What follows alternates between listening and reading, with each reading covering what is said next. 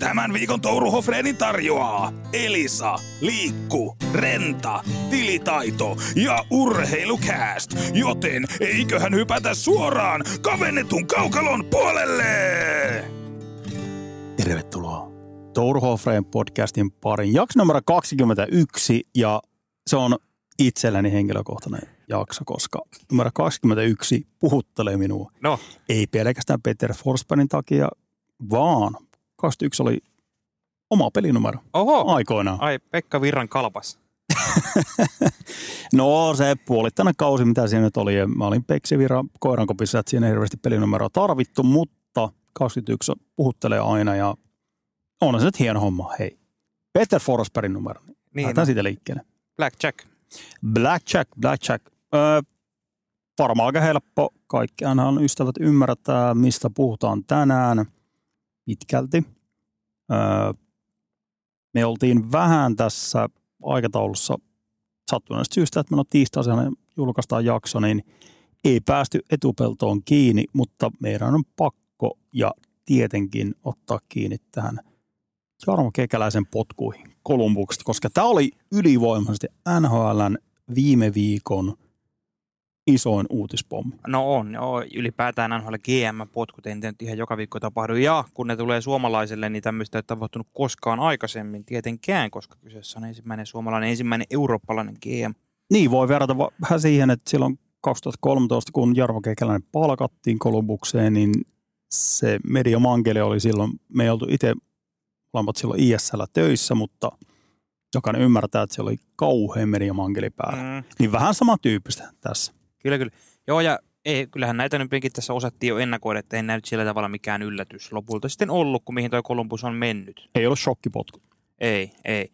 Ja kyllähän sen aulas käytännössä näin jälkeen tarkasteltuna se syksyn kaos, skandaali sen Mike Babbockin kanssa ennen aulasten kikäläisen kohtalon. Sitten kysymys oli enää siitä, että minkä, miten tuo Kolumbuksen kausi lähtee. Ja sitten kun se lähti aivan väärille raiteille, niin sittenhän tämä oli ihan vaan ajan kysymys. Kyllä, joo, kyllä se, kyllä se näin on, että me nyt käydään tarkasti läpi, miksi tähän pisteeseen ollaan päädytty, mutta tuo nyt oli se käänteen tekevä hetki. Viimeinen, voi sanoa, että viimeinen niitti kekäläisen kohtalolle. Tämä olisi ainoastaan kääntynyt sillä, että Columbus olisi tänä kautena, sanotaan, että semmoinen, no Philadelphian kausi. Mm. Vähän samantyyppinen, että ne olisi ollut playeritaistossa ja olisi osoittanut, että tässä on jotain, mutta kun se on mennyt niin helvetin etelään alusta asti. Itäisen division viimeinen joukkue, kellarikerroksessa ei mitään parempaa näkymää. Ja toi kaikki sekoilu, mitä viime syksynä, että se, se oli aivan selvä homma, että pitäisi tapahtua puoli ihmeitä Mm. että Jarmo Kekäläinen pystyisi pelastamaan oman paikkansa viime syksyn jälkeen. Ja tämän kauden aikana se ei ole pelkästään tuloksenne homma, että miten Columbus on pelannut, vaan mitä kaikkea se on tapahtunut. Shinakov, oliko ensimmäinen, joka ilmoitti, että Mm. nyt ei välttämättä homma maistu. Sitten oli Voronkovista jotain raportteja. Sitten sen jälkeen Leak, Liikkins. Ja sitten tuli Jiritsekin tilanne. No Patrick Lainen tilanne on oma lukunsa, mutta, mutta tämmöisiä juttuja, mitä on tapahtunut kauden aikana. Se oli ihan vihon viimeinen naula kekäläisen arvo. hämmentävän paljon sora-ääniä sieltä on nyt kuulunut. Kyllähän tuosta niinkin on tullut näitä puheita, huhupuheita ainakin tästä, että siellä on aika paljon tyytymättömyyttä ollut niin kuin johtoon, kult, seurakulttuuriin ja näin. Niin kyllähän noista lähtee sieltä ylhäältä päin. Se, mikä tässä on hyvin erikoista, on se, että John Davidson jäi kuitenkin taloon. Mm. Heillä olivat niin kuin käytännössä yksi yksikkö kekäläisen kanssa, joka sitä johti. Niin, pitää muistaa, että John Davidson, Jarmo Kekäläinen, ne on St. Louisista lähtien. Silloin kun St. Louis Jarmo Kekäläinen oli, niin Davidson oli myös silloin talossa. Eli tämä on ihan selkeästi tässä on semmoinen kaksikko, joka on ollut työparin Mm-hmm. tosi pitkään. Joo, sitä mä mietin vaan, että onkohan tässä nyt semmoinen, että ei viittity koko johtoa potkea kerralla pihalle, että siellä kukaan niin hoitamassa tämmöisiä juoksevia asioita, että olisiko niin sitten, että Davidson hoitaa tämän kauden loppuun tässä, ettei ihan lennosta vaihdu koko johto. Ja hän hoitaa tätä rekryprosessia. Ja näin, mutta sekin on kyllä erikoista, jos Davidson johtaa tätä rekrytointiprosessia, koska Columbushan tarvitsee nyt niin kuin ihan kaikilla tavoilla uuden, uuden näkökannan ja uuden johdon ja uuden ajatusmaailman ja kaiken. Jos siellä Davidson, joka on kuitenkin se vanhan old school johdon Kekäläinen ja Davidson on tämmöisiä old school miehiä, ainakin mulla on jäänyt aika vahvasti se kuva. Niin jos hän johtaa tätä rekrytointia uuden GM, niin se ei ole muusta mitenkään optimaalinen tilanne. Niin, tässä pitää nyt ottaa se, että, Kolumbuksen Kekälän saa rakentaa nyt se, se oli 11 vuotta Kolumbuksessa. Hän on saanut rakentaa, aika on täsmällinen semmoinen, että siinä ei tarvi hirveästi miettiä, että ei ole riittävästi aikaa ja muuta. Että hän on saanut tuoda siihen oma organisaation täsmälleen niitä henkilöitä, ketä hän on halunnut ja toi laiva ei ole kääntynyt. Siellä on hyviä hetkiäkin. Neljä pudotuspelijaksoa putkeen mm. ja siinä vaiheessa Metropolitan Division oli todella kova. Se oli ihan paras division.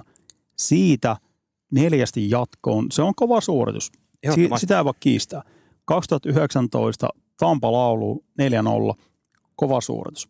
Mutta kun katsoo sitä kokonaista jaksoa Jarmo Kekäläisen ajanjaksolla, 11 vuotta, viisi kertaa playereihin yhteensä, on päässyt varaamaan hyvissä ajoin NHL Draftissa, on päässyt varaamaan ihan set etupellosta. Ei tota voi missään nimessä sanoa, että olisi ollut onnistunut jakso.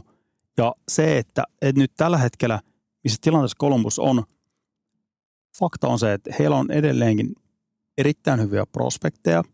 Upauslaari on tällä hetkellä aika hyvässä kantimissa. Mm. Mutta se, että kun Jarmo Kekälä, me ollaan monta kertaa jauhuttu tässä podcastissa sitä, että että se ei ole sitä uudelleen rakennusta, vaan sitä uudelleen viilausta. Kuuluisaa riituulia. Mm. Mutta miten tähän pisteeseen ollaan päädytty, että toi organisaatio on semmoinen, että sieltä tulee jatkuvasti jotain hyvin eriskummallisia raportteja. Eihän tämmöisiä, viikkoiset putin tästä, eihän tämmöisiä raportteja tule mistään muusta organisaatiosta no ei, kuin Kolumbuksesta. Että siellä on, siellä on pelaajia, ei ole pelkästään yksi, kaksi, kolme – vaan että siellä tulee raportteja, että nuoretkin pelaajat ihmettelee, että häntä ei osata käyttää oikein ja totta kai tässä on myös tämmöistä agenttien tuomaa spin-offia ja he, he niin pyrkii niin saamaan pelaajia esille, mutta kun nämä kertaantuu uudestaan ja uudestaan vuodesta toiseen, se kertoo tosi paljon jotain siitä seurakulttuurista. Ja mä oon monta kertaa, tässä on vaatu viestejä erinäisten asiantuntijoiden kanssa ja kaikki miettii samaa mikä Kolumbuksessa on vialla. Se, se on Jarmo Kekäläisen aikakaudella, se on muuttunut tosi paljon. Mm. Toki tuossa pitää muistaa se, että mihin se Kekäläisen, Kekäläinen 11 vuotta oli tuossa. Kyllähän siitä niin kuin voidaan sanoa, että seittemisen vuotta oli aika hyvää työtä. Siinä mielessä just se huipetui siihen neljään pudotuspelisarjaan. Siinä kun Kekäläinen tuli taloon, niin se oli kuitenkin ihan sekainen organisaatio pohjalle. no se, siis semmoinen sen... keskitaso on vähän niin kuin hähmäinen, että ei mitään suuntaan antavaa suuntaan niin tuohon organisaatioon, mutta se, että, että nosti niin tämmöisen organisaation, jossa ei ollut mitään tulevaisuutta, niin nosti kilpailukykyisen pudotuspelin joukkueeksi. Niin, se on fakta. Mutta se nousu kuitenkin sitten viestää, mihin se perustui. Se Tortorellaan, kekäläisen sinne valettiin silloin se todella tämmöinen kova kulttuuri ja näin. Että siellä on sitten jälkikäteen, nyt se viime, pari viime vuoden aikana, eihän se ole kantanut. Mä luulen, että Kekäläinen luotti siihen, eikä hän niin kuin lähtenyt sitä enää muuttamaan. Ja tietysti, jos hän on sellaisen kulttuurisen halunnut luoda, niin sitä sitten vaalitaan. Mutta ei se enää toiminut tässä viime vuosina. Kyllähän Kekäläinen muistaa näistä 2019 keväästä, kun siellä oli Poprovskit ja Panarinit ja Duchenne. Silloin eka, ekalla puoliskolla hän teki aika hyviä kauppoja, just Artemi Panarinin hankinta. Mikä oli ihan loistava. Brandon Saapin ihan loistava diili. Se on varmaan Kekäläisen ja historian kekäläisen paras diili. Kyllä, ra- ja myös Raja Johanssenin vaihtaminen se Jonesiin. Kyllä. Et kyllähän se miettii vaikka sitä 2019 pudotuspelijoukkuetta. Ja vielä itse 2020kin kuplapudotuspeleissä Columbushan tiputti Toronton siinä karsintakierroksella. Miettii sitä joukkuetta, siellä oli Dupua, Härkämäinen ykkössentteri, oma varaus. Verenski, Seth Jones oli aivan nähdä parhaita pakkipareja. Kakkospari oli Kavrikov ja toi David Savard, aivan parhaita shutdown-pareja. Sitten siellä oli tämmöisiä sielupelaajia, Nick Foligno, Cam Atkinson ja Tortorella penkin takana. Et silloinhan se, et vielä 2020 kuplaplayereissa, niin se oli tommonen, niin Boo Jenner ja kumppanit, se oli tommonen niin soturilauma, jossa oli myös aivan huippuosaamista. Mutta sitten se lähti kyllä aika pahasti seuraavalla kaudella, siinä syksynä 2020-2021, kun oli se tynkäkausi. Sitten tuli tämä Dupuan kanssa, meni sukset ristiin, ja siitähän se romahdus sitten lähti, joka nyt viime viikolla huipentu kekäläisen potku. Niin se on lähtenyt se kierre vähän siitä, siitä hetkestä lähti liikkeelle ja jotenkin tuossa kekäläisen Kolumbuksen rakennuksessa niin he olisivat ehdottomasti halunnut pitää tiettyjä pelaajia, ja Kekäläinen itse on sanonut, että hän ei olisi halunnut edes ottaa tiettyjä pelaajia takaisin. Fine. Se on ihan ok. Mutta se, että hän ei pystynyt, jatkuvasti on semmoinen olo, että hän ei pystynyt käsittelemään kautta rakentaa sitä joukkuetta uudestaan, kun sieltä lähti Panarin, Bobrovski. Tämmöisiä ainakin ihan kulma, Niin, mutta nämä, kulmakivi kuitenkaan- nämä, mutta nämä ei ollut tässä 2020 enää, mikä mainitsin, milloin oli vielä tämä oikeasti niin kuin soturilla oma jalkeen. Kyllä, kyllä. Mutta se, että, että miten niin kuin paikataan ne kulmakivi pelaajia. Että hän ei pystynyt paikkaamaan näitä paik- niin kuin, semmoisia rooleja, mitkä ihan selkeästi oli henkilöitä, jotka pystyivät oikeasti johtaa tuota joukkuetta. Ja se lähti ihmeelliseen semmoiseen tempoiluvaiheeseen. Joo, Tortorella, hän on kuluttava valmentaja. Tiettyyn hetkeen asti hän pystyy repimään joukkueesta, piiskaamaan joukkueesta kaiken parhaan.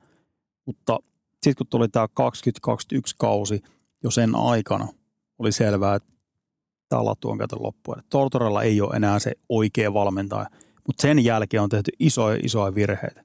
Ja mennään noihin kotiin. Touruhofreen! Hotellihuone varaukseen, ruusuja sängylle ja käärmettä pyssyyn. Koko Suomen täsmällisesti nahka takana marraskuussa Tampereelle pitoisimman NHL-podcastin teille tarjoaa tällä viikolla Elisa verkkokauppa, nimittäin sieltä Pleikka Femmat alehintaan 499. Eli mikäli sä pelaat vanhalla rotiskolla kuten Touru, niin päivitä se tuoreempaan versioon kuten Hoffa. Homman nimi on Pleikka Femma tai Boost. Nyt löydät 499 hintalapulla näitä upeita konsoleita. Se osoite on elisa.fi kautta urheilukääst 499. Se osoite on elisa.fi kautta urheilukääst. Touruhofreen! Liekkiä alas, jotta kaikki olisi mahdollista. kun Tortorella sai potkut, tai itse asiassa tämä nyt on, jos Jarmo Kekäläinen kuuntelee, niin varmaan laittaisi viestiä, että ei saanut potkuja, vaan ei päätetty jatkaa yhteistyötä yhtä kaikki. Tortorella poistui muualle ja sen jälkeen tästä lähti se kierrekäynti viimeistään. Et tässä oli jo niinku semmoisia. No. merkkejä ilmassa, että nyt pitäisi tehdä oikeita peliliikkeitä, mutta päävalmentajan valinta oli iso virhe. Oli, oli, mutta se lähti jo faktisesti ennen tota, koska se, se ka- kevätkausi 2021, kun siellä oli vielä se Tortorella penkin takana, niin silloin tuli tämä Dupua-kauppa, Laine hankittiin sinne. Sitten sitä trade deadlinella koko seurakulttuuri käytännössä mureni. Kapteeni Foligno myytiin, Se Jones. Savard myytiin, joo, sitten pari kuukautta myöhemmin kesällä Cam Atkinson myytiin, se Jones myytiin. Sinne seuraan ei jäänyt niinku mitään näitä tukipilareita, jotka sitä kulttuuria vaalinut. Sitten tuli Brad Larsen, paha jälkikäteen aivan karmea valmentajan palkkaus. Ja sitten se ei lähtenyt missään vaiheessa. Johnny Goodrow tipahti vähän niin kuin syliin, mutta osoittautui ei todellakaan mikään johtava pelaaja. Patrick Laine ei ole mitään, mitään tota kerrottavaa ollut hänen Columbus-ajastaan. Tehtiin iso jatkosopimus ja näin. Babcock. Et sitten ne virheet alkoi kertaantua sen jälkeen, se 21 kevään jälkeen. Joo, jotenkin semmoinen että nimenomaan, että ei saanut sitä pakkaa hallittua, että, että kun Kekäläinen alusta asti on tehnyt selväksi sen, että he ei ole uudella rakennuksessa. Ei ole rebuild, vaan nyt on retool. Että nyt vauhdista yritetään kehittää joukkuetta. Mutta onhan tämä nyt selkeästi, katsoo Kolumbusta, niin he on päässyt varaamaan kärkivuoroilla viime vuodet. Kyllä tuo nyt mun mielestä näyttää uudelleen rakennukselta No onhan se nyt. siinä mielessä. Mutta se, ja sitten niinku tää, se taas sotii sit se, että Johnny Drew, joka oli silloin, tästä ei voi kekälästä syyttää, että Johnny Drew, markkinoiden kuumin nimi, joka valitsee sut. Mä tuun Mm. sun joukkueeseen. Kuka ottaa siinä tilanteessa semmoisen tilanteen, no en ota. Eikä. Niin, se on totta. että sitä on vaikea, vaikea lähteä kritisoimaan Johnny Drewn hankintaa, mutta nyt se iso kysymys on se, että mistä johtuu se, että Kolumbuksessa Patrick Laine, Johnny Drew, tähtipelaajat. Mistä johtuu, että nämä pelaajat taantuu Mm. Kolumbuksessa? Tämä on se iso kysymys, koska Johnny Drew, 115 pistettä Kälkärissä, NHL parhaassa ketjussa, markkinoiden kuumin nimi. Totta kai, jos Johnny Drew ilmoittaa, että valitsen teidät, totta kai. Jokainen 32 NHL-seuran GM ilmoittaisi, että tervetuloa. Se tilanne, missä nyt ollaan, että tämmöinen pelaaja taantuu noin pahasti, Mistä se johtuu? Mistä se johtuu? Tämä, tämä on se iso juttu. Niin, mutta kyllä mä näen, että tuossa on monia osa syitä. Just tämä valmentajavalinta, mikä meni päin, penkin alle, seurakulttuuri. Larsa oli farsi. Se oli farsi. Seurakulttuuri ja kaikki, että mä, mä en näe, että se mikään yksi tekijä, mistä se johtuu, vaan se on tämä monen, monen asian soppa. Mutta eihän tuon 20 kevään jälkeen ollut sitten enää paluuta kekäläiselläkään tuohon niin saada näyttää raiteille. Mutta se täytyy sanoa, että tuohon toi nyt sitten seuraava GM, joka sinne tulee, haetaan ilmeisesti siis seuran ulkopuolelta, mutta että tilanne on, joo. tilanne on ihan niin kuin hyvä siinä mielessä, että siinä on, ei tosiaan tarvitse lähteä mistään pohjista rakennusprosessin suhteen, että siellä on näitä kärkivarauksia tosi paljon, venäläiset Jiricekit ja Fantillit ja sitten tämä Kanadan U20-joukkueen kärkipakki on siellä puulissa. Niin, että siellä on aika hyviä näitä palikoita. Nyt pitää saada vaan niin kuin jollain tavalla, se, lähdetäänkö sitten tuulettaa näitä kudroita on vaikea saada pois, onko laine siirreltävissä, että jotain semmoista niin kuin kokenutta pelaajaa, joka on niin esimerkkipelaaja näille nuorille, niin tarvitsisi saada siis. Niin, tässä on puhuttu paljon, että Boone Jenner, että varmasti kiinnostaa tosi paljon siirtomarkkinoilla, olisi semmoinen pelaaja, vaikka Colorado tai tämmöinen niin, joukkue, joka on, joka on menossa oikeasti kohti Stanley Cupia, mutta se oli mielestäni ihan hyvä linjaus Kolumbuksen seurajohdolta John Davidson suulla, että Bungener ei lähes mihinkään, koska se ei voi mennä niin, että siellä on pelkästään poikasia. Siellä on kärkilupauksia ja niiden kesken sitten katsellaan, että miten se homma toimii. Siellä pitää olla semmoista arjen laadunvalvojaa ja Bungener on siinä suhteessa erittäin hyvä, mutta se on eri asia, että ei Bungener ole mikään ykkösketjun sentteri, ei, ei tietenkään. Ei. Ja tuossa joukkueessa nyt on tällä hetkellä, mutta se, että Jarmo Kekäläinen jättää aika hyvään jamaan siinä mielessä Kolumbuksen, että tuossa on tolle pestille, GM pestille, niitä on vain se 32 tässä liigassa erittäin paljon halukkaita. Siellä on avokätiset omistajat, jotka antaa, no jos nyt voi näin sanoa, niin huseerata vapaasti, että he ei puutu siihen jääkiekko-toimintaan hirveästi, mutta he rahoittaa sitä avokätisesti. Ja jos on joku visio, antaa mennä vaan. Ihan varmasti tuohon pestiin on todella paljon halukkaita. Tässä nyt on paljon nimiä heitelty, että jos pitäisi veikata, niin mä sanoin, että joku Matthew Darsh on aika lähellä tota pestiä. Että siellä on erinäisiä nimiä heitetty, mutta Matthew Darsh, joka on tälläkin Pittsburghin apulais ollut ja, ja tehnyt hyvää työtä, niin miksei. Mm. Tuohon pestiin on ihan valtavasti halukkaita. Että tuo Kolumbuksen tilanne – mihin Jarmo Kekäläinen jätti, se ei ole huono, ei missään nimessä. Mutta kun Kekäläinen itse on puhunut tästä, että Kolumbuksen pitää olla semmoinen organisaatio, joka tavoittelee Stanley Cupia. Se oli aikana 2019 niinä vuosina, joo, se oli siinä mielessä niin kuin realismia, että no kuka tietää, mitä olisi tapahtunut. Boston hävisi toisella kierroksella. Boston meni ei ihan päätyä asti finaaleihin, mutta kuitenkin ottivat Tampa ja näin, mutta eihän tämä niin viime vuosina niin ei ollut lähelläkään. Ei, ei, mutta ei lähellä. sano just että Jenneristä, että tämähän on ollut se Kolumbuksen ongelma. Jos ne kauppaisi Jennerin, niin sitten ne johtavat tukipalkit olisi siellä tietysti Verenskin lisäksi niin Goodrow ja Laine, jotka ei ole niitä. Et tästähän se Kolumbuksen kierro on myös lähtenyt, kun sieltä on nämä mainitut Folinjut ja Atkinsonit ja muut.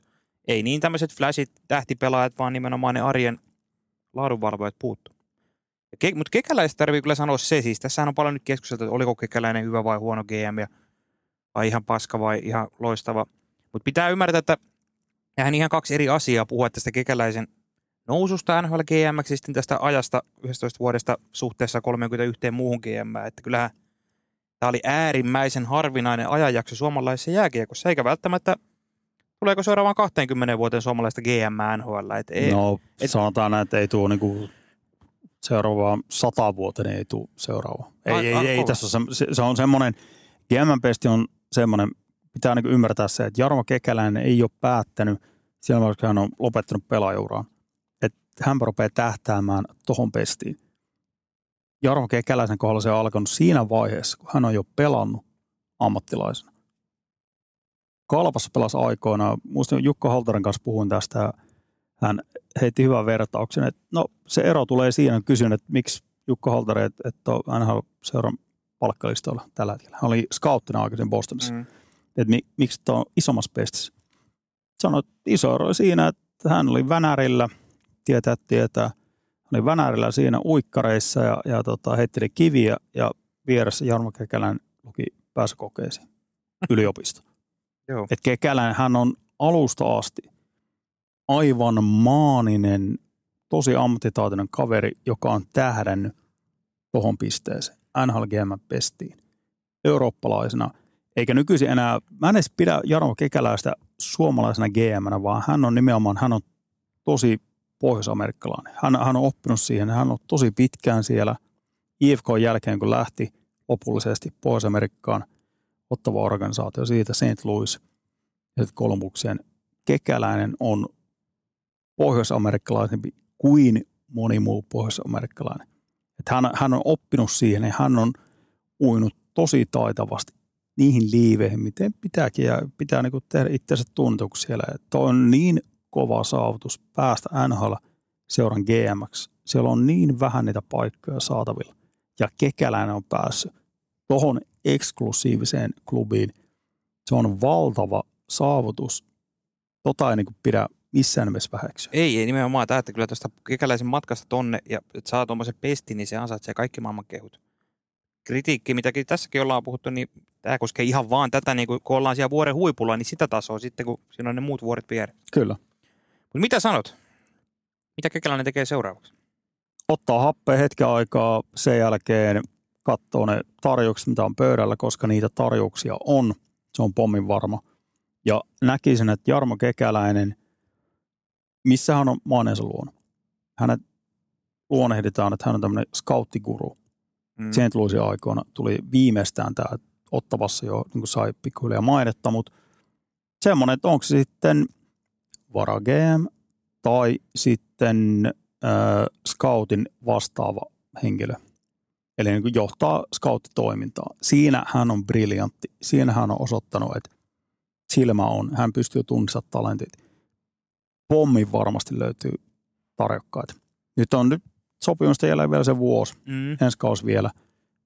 Pommin varmasti. Jos on semmoisia henkilöitä, jotka miettii, että no ei varmaan enää kyllä kekäläisellä riitä NHL, niin kerran kun pääsee tuohon pestiin ja hän on tehnyt niin pitkän uran NHL jo nyt, pommin varmasti löytyy tarkkaita. Niin, niin kuin sanoit, niin siellä se ensi vuosi vielä diiliä jäljellä ja kyllähän tuossa, tulo, toi, tota, taloudellinen toimeentulo on siinä mielessä turvattu, tuota palkkajuoksia vielä ensi kauden, mitä noin GM nyt miljoonan luokasta varmaan puhutaan, miten ne tienaa. Tuossahan oli The Athleticillä Sportsline Columbuksen toimittaja oli just kirjoittanutkin, että tämä voi olla, että kekäläinen tekee jotain skauttaushommia vielä Columbuksellekin. Mm. Näin, että se on esimerkiksi... Tämä on niin liittyy tähän niin siirtorajaan, että hän on, hän on niin käynyt keskustelua eri seurojen kanssa ja niin jakaa sitä tietoa, että mitä hän on käynyt eri seurojen kanssa, että jos siellä terätään jotain pelaajaa, niin kenen kanssa hän on käynyt läpi. Juu, ja sitten tota, kekäläinen on kuulemma lähdössä sen Atletikin jutun mukaan U18-kisoihin, ne taitaa Suomessa, ja sitten lätkään kisoihin miesten kisoihin tsekki, tekee jotain scouting-hommaa, että en tiedä sitten, että kerääkö hän pankkia itselleen tulevia pestejä varten vai Kolumbukselle. Tietysti hän on Kolumbuksen työntekijä edelleen. Ja jos kekäläinen haluaa jonkun muun seuran kanssa neuvotella, niin Kolumbuksen tarvii antaa siihen lupa.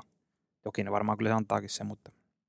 Ei ole semmoinen henkilö, joka on niin yhtäkkiä ottaa tuosta kolme viikolla johonkin Bahamalle ja lähtee vähän Eho. chillailemaan. Kyllä hän on, hän on, en mä tiedä mikä on oikea termi, driven, Joo. englanninkielisesti, mutta semmoinen niin tosi määrätietoinen, ammattimainen ja nauttii edelleen suurta arvostusta NHL-piireissä.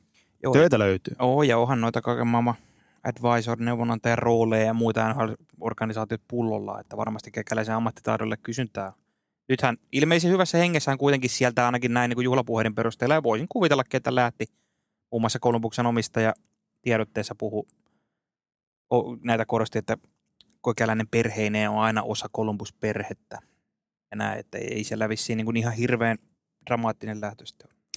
Historian ajaksi päätty, mutta me ei päätä tähän, koska mennään seuraavia aiheisiin. Tourhofreen!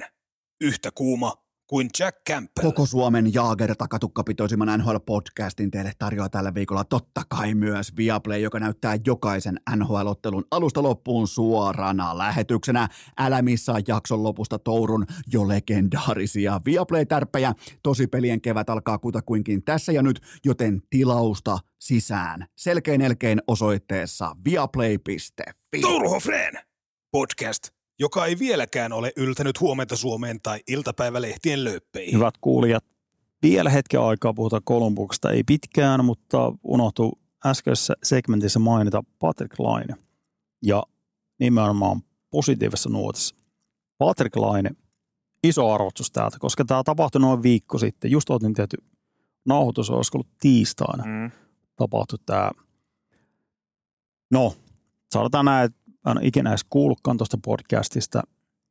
Tuskin Nyt enemmän. oli joku Kolumbuksen fanipodcast. Se oli joku fanipodcast ja sie- sieltä sitten lähti Twitterin tai mikä nykyisin X viestipalvelu lähti kiertää tämmöinen video, missä oman sankarit spekuloi ja ilmeisen tunteikassa tilassa Patrick Launen poissaoloa ja sitten joku uninen kolmas tietoinen mies siinä heitti sitten jotain Remington retirement, mutta se siitä Patrick Laineelta aivan loistava väliintulo, koska monta kertaa se itsellä hävähdytti, koska oli just sattumoisin, oli Twitteri auki ja katsoin, että hetkinen, Patrick Laine twiittaa.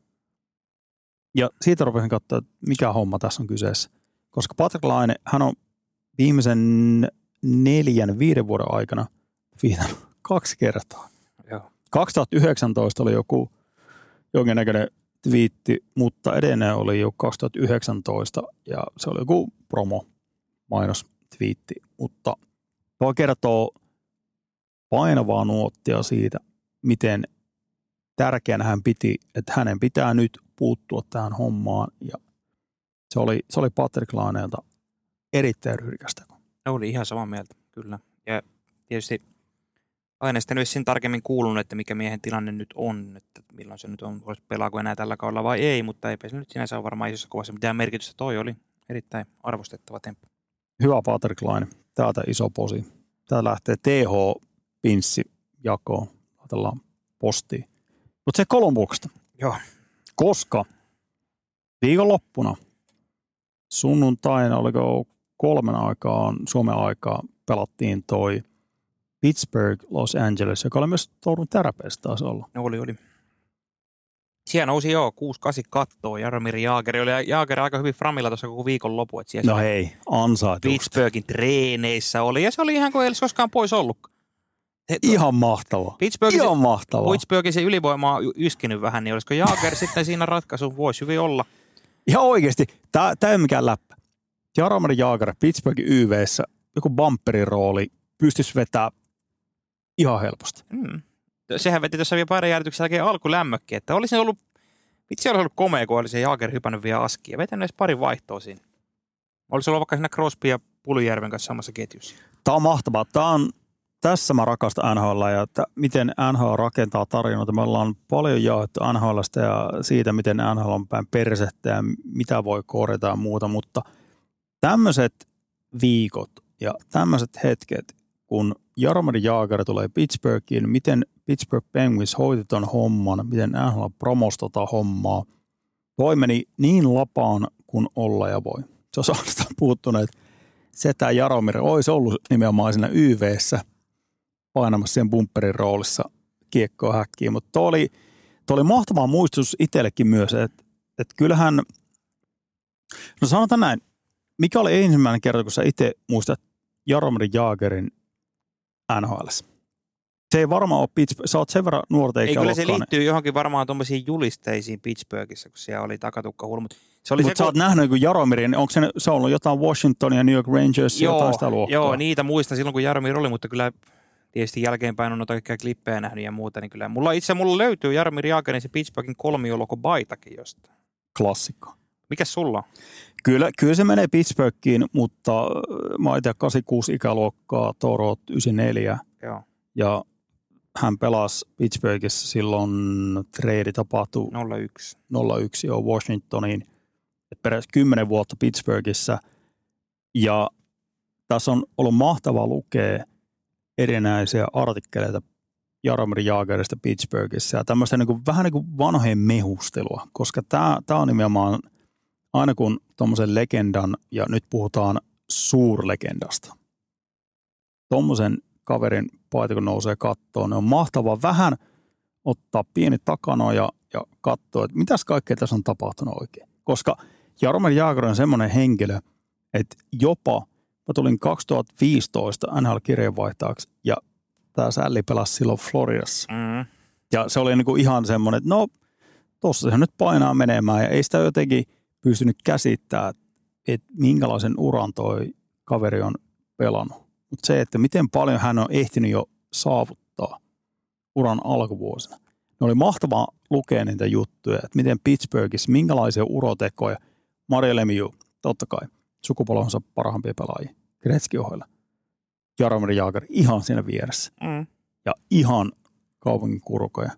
Mutta minkälainen kuningas toi jätkä on ollut tuossa kaupungissa. Ja siellä on, kaikki ei varmasti ole pystynyt printtaamaan siihen verkkolehteen ja mitä kaikkea, mutta kyllä se sävy oli semmoinen, että kävi selville, että miten paljon Jaromir Jaager on nauttinut olostaan Pittsburghissa kaupungin ylivoiman rokkikuninkaana Maria Lemiun ohella, koska Maria Lemieux on vähän privaattihenkilö, tämmöinen Sidney Crosby-mainen, joka niin kuin, hän pitää tämän siviilielämän visusti vieressä ja hän tekee vaan helvetisti pisteitä ja maaleja, mutta Jaromir Jaager on semmoinen kaveri, joka on ottanut ja ominut sen kaupungin itselleen. Nyt on ollut mahtavaa seurata. Joo, Jaagerhan tota, se neljä kertaa putkeen voitti NHL pistepörssinkin. Silloin oli se viimeiset neljä kautta Pittsburghissa. Miettikää, Sittenhän- sit- neljä kautta putkeen. Silloinhan se seura sitten oli jossain talouskurimuksessa, että se sitten jouduttiin myymään sieltä Washington. Et siinä seremoniassakin sanottiin, mä en tiedä oliko se ihan vain tämmöinen korulause, mutta että ilman sitä seuran talousongelmaa, niin Jaager olisi todennäköisesti pelannut koko uransa Pittsburghissa. Mutta kyllähän toki jotain kertoo, että se neljä kertaa putkeen voitti pistepörssin neljällä vikalla kaudella. 98-01. käsittämän saavutus. Käsittämän. Ja semmoinen härkä siihen aikaan, tuossa on nyt vanha klippejä pyörinyt, me ollaan monesti verrattu tätä nykyaikaa, mennään kohta myöhemmin Auston Matthewsiin, näihin maalimääriin ja verrataan sitä, että jos Teemu Selänne vaikka 92-93 tulokaskaudella 76 maalia, järjetön määrä. Mutta kun katsoo sitä peliä, minkälaisessa viidakossa, mailla viidakossa nuo pelat on pelannut. Jumalauta, se saa koukkia ja se on ihan härskiä semmoista estämistä, kaiken näköistä, mitä ei nykyaikana millään tavalla hyväksytä. Et se on ollut hyvin erilainen peli. Joo, veskarit ei ollut niin hyviä, mailatekniikka, kaikki nämä. Mm. Se, se vaikuttaa siihen, mutta sitä ei voi missään tapauksessa ottaa pois noita poskettomia piste- ja maalimääriä, mitä noin kaverit on tehnyt noina aikoina. Koska se peli on ollut hyvin erilainen. Se on ollut estämispeliä todella paljon. Mitä pitemmässä mentiin 90-lukua, se vahvistui vaan. Estämispeli oli ihan härskiä. Kannattaa käydä katsoa YouTubesta, kun Teemu Selänteen jotain highlightteja. Mitenkä paljon siellä sai kiekottomana estää, koukkia, ronkkia, että sä pääset edes sinne maalintekopaikoille. Mm. Että on vähän, se oli ihan hyvä tämmöinen tietynlainen niin perspektiivin anto. Et ei se nyt ollut kauhean helppoa siinäkään aikana tehdä maalle. Ei, ei. Se, ja miettii, että Jaager pelasi kuitenkin NHL yli 1700 ottelua, mutta silti se oli välissä sen kolme kautta KHL. Raimo Summasen alaisuudessa. Kyllä, ja se on itse asiassa harmi. Se, näin jälkikäteen ajateltuna, niin se 2011, kun se tuli takaisin NHL, kun hän valitsi sitten Philadelphia Flyers. Et siinä olisi ollut latu auki myös paluulle Pittsburgh. Sitä kysyttiin itse Jaagerilta tuolla jäädytyksen ohessa, että miksei se sitten palannut Pittsburghiin 2011. Ja se perusteli sitä sillä, että silloin oli Crosbylla oma ketjunsa ja Malkin oli oma ketjunsa, että Mm. hän oikein nähnyt itselleen paikkaa siinä tota Pittsburghin joukkueessa, mutta olisihan se ollut vielä hieno nähdä. No, jos se olisi se varmaan mahtunut johonkin No. Crosby tai Malkin rinnalla. Mutta No mä ymmärrän kyllä ton argumentin ihan täysin. Juu. Mutta se, että et, kyllähän ainakin Jaager, minkä takia hän lähti KHL, tässä on kaikenlaisia huhuja ollut, että, että vedonlyönti ja kaikki Mm. mm. tämmöistä, että oli hirveät velat ja muuta, että piti lähteä sitten ottaa Venäjältä rahaa ja muuta, mutta me yritetään, tämä on, tää on lupaus tähän väliin, Raimo Summanen. Yritetään saada Raimo Summanen tähän podcastiin ja kysymään tästä muun muassa Omskin ajoista Jaagerilta, koska tässä on kaiken näköisiä huhuja liikkunut ja muuta, mutta onhan Jaager, jos jostain pelasta voi käyttää sanaa legenda. Hän on se. Onko hän jopa, on, onko on jopa kaikkein näköinen eurooppalaispelaaja? On, on, helposti, helposti. Ei, ei tuu, ei tuu lähellekään ketään. No ei, joku Niklas Lidström on niin erila, erilainen pelaaja. Ei lähellekään. Ei lähellekään. Ei lähellekään. Eiköhän se sitten nuijita. Jaromir Jaager, kaikki oikein legenda. Ja peliura jatkuu. Ensi viikolla varmaan taas Askissa. Tai tällä, tällä viikolla, tällä viikolla Tsekissä. Niin, pitää muistaa, että Jaager on tällä hetkellä kausi käynnissä. Niin ja se, jotenkin, no perus Jaromirin tyyliin siinä.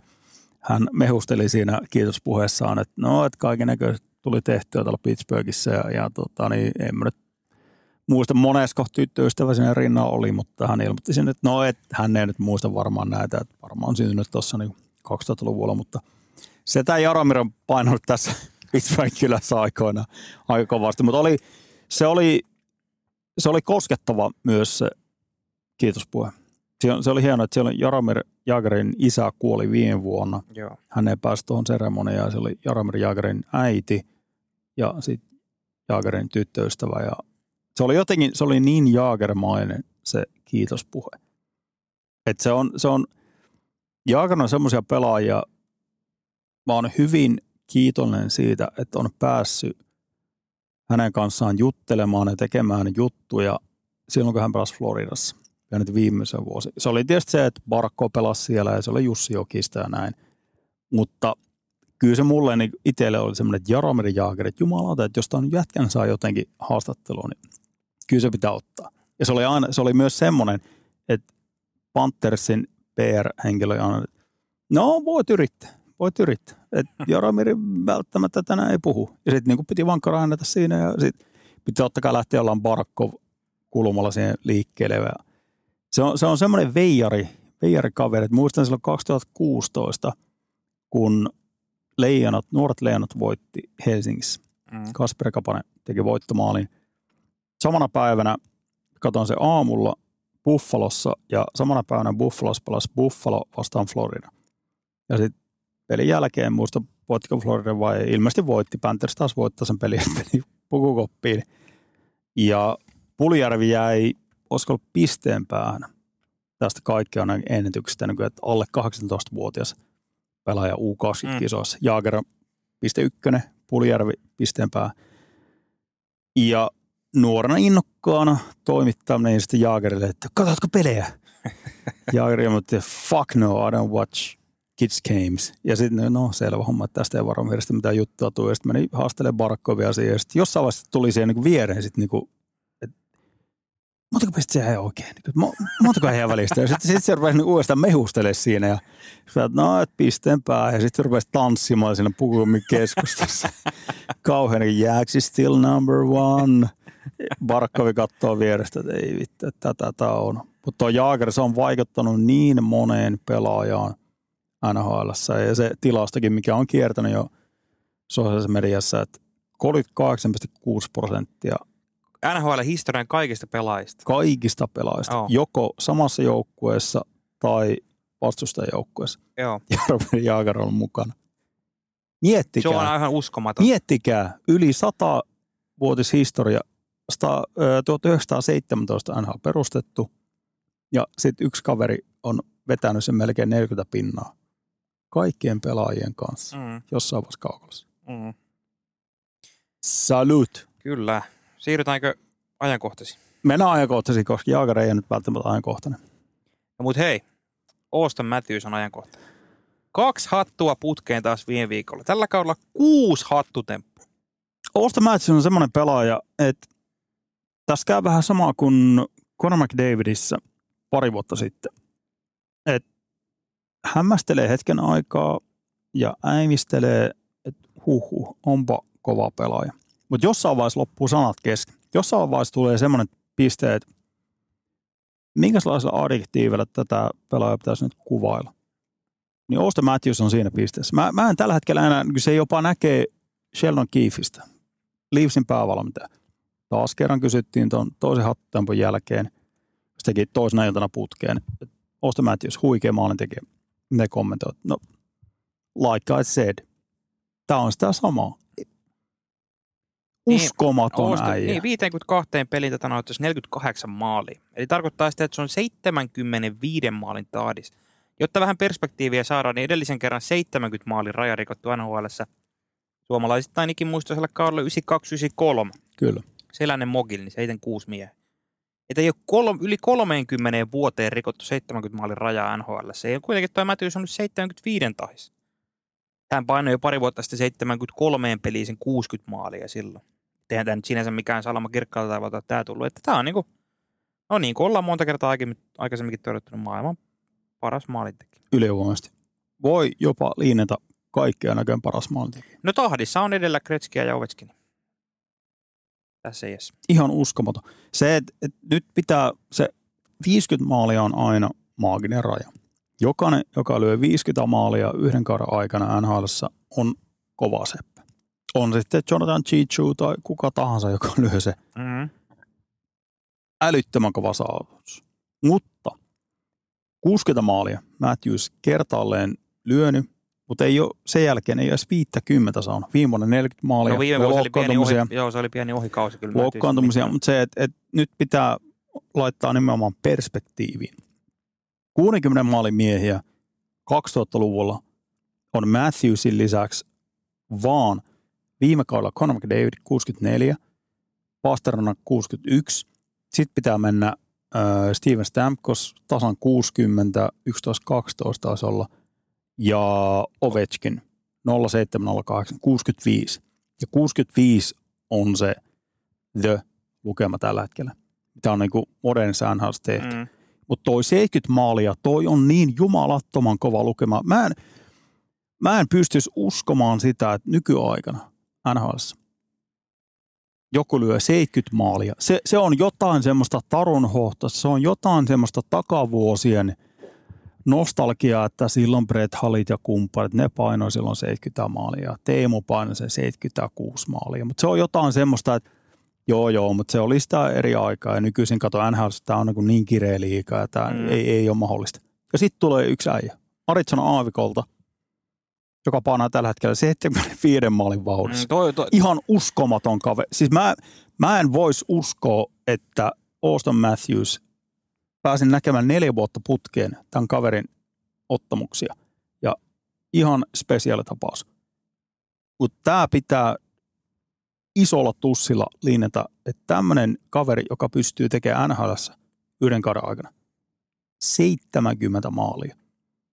Nyt puhutaan kaikki oikein maalintekijästä. Mm, toi, on, tota, toi täytyy kyllä toivoa täydellisesti sydämestä, että ei loukkaannut, että pystyisi pelaamaan nämä kaikki loput kolme kyllä. peliä tässä, että nähtäisiin oikeasti, mihin se pääsee tuossa.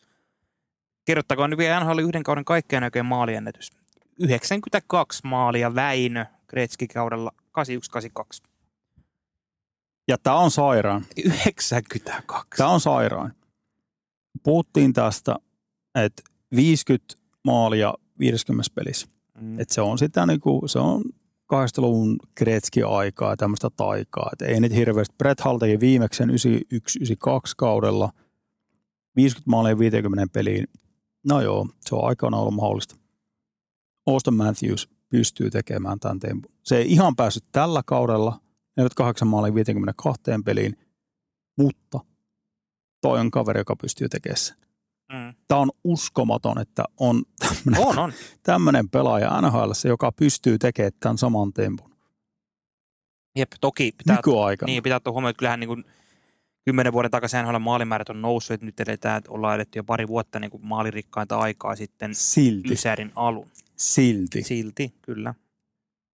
Tuo on älytön. Ja on hinata. Toronto tuossa nyt taas aika miehekkäästi. Ja toi on myös semmoinen, mikä aika paljon myös jättää varjonsa sitä Toronton muita ongelmia. Että toi pelistä toiseen, Austin Matthewsin toi maalimäärä, niin se, se myös hävyttää sitä, että, että tällä hetkellä Toronto, no onko kontenderi? Eh.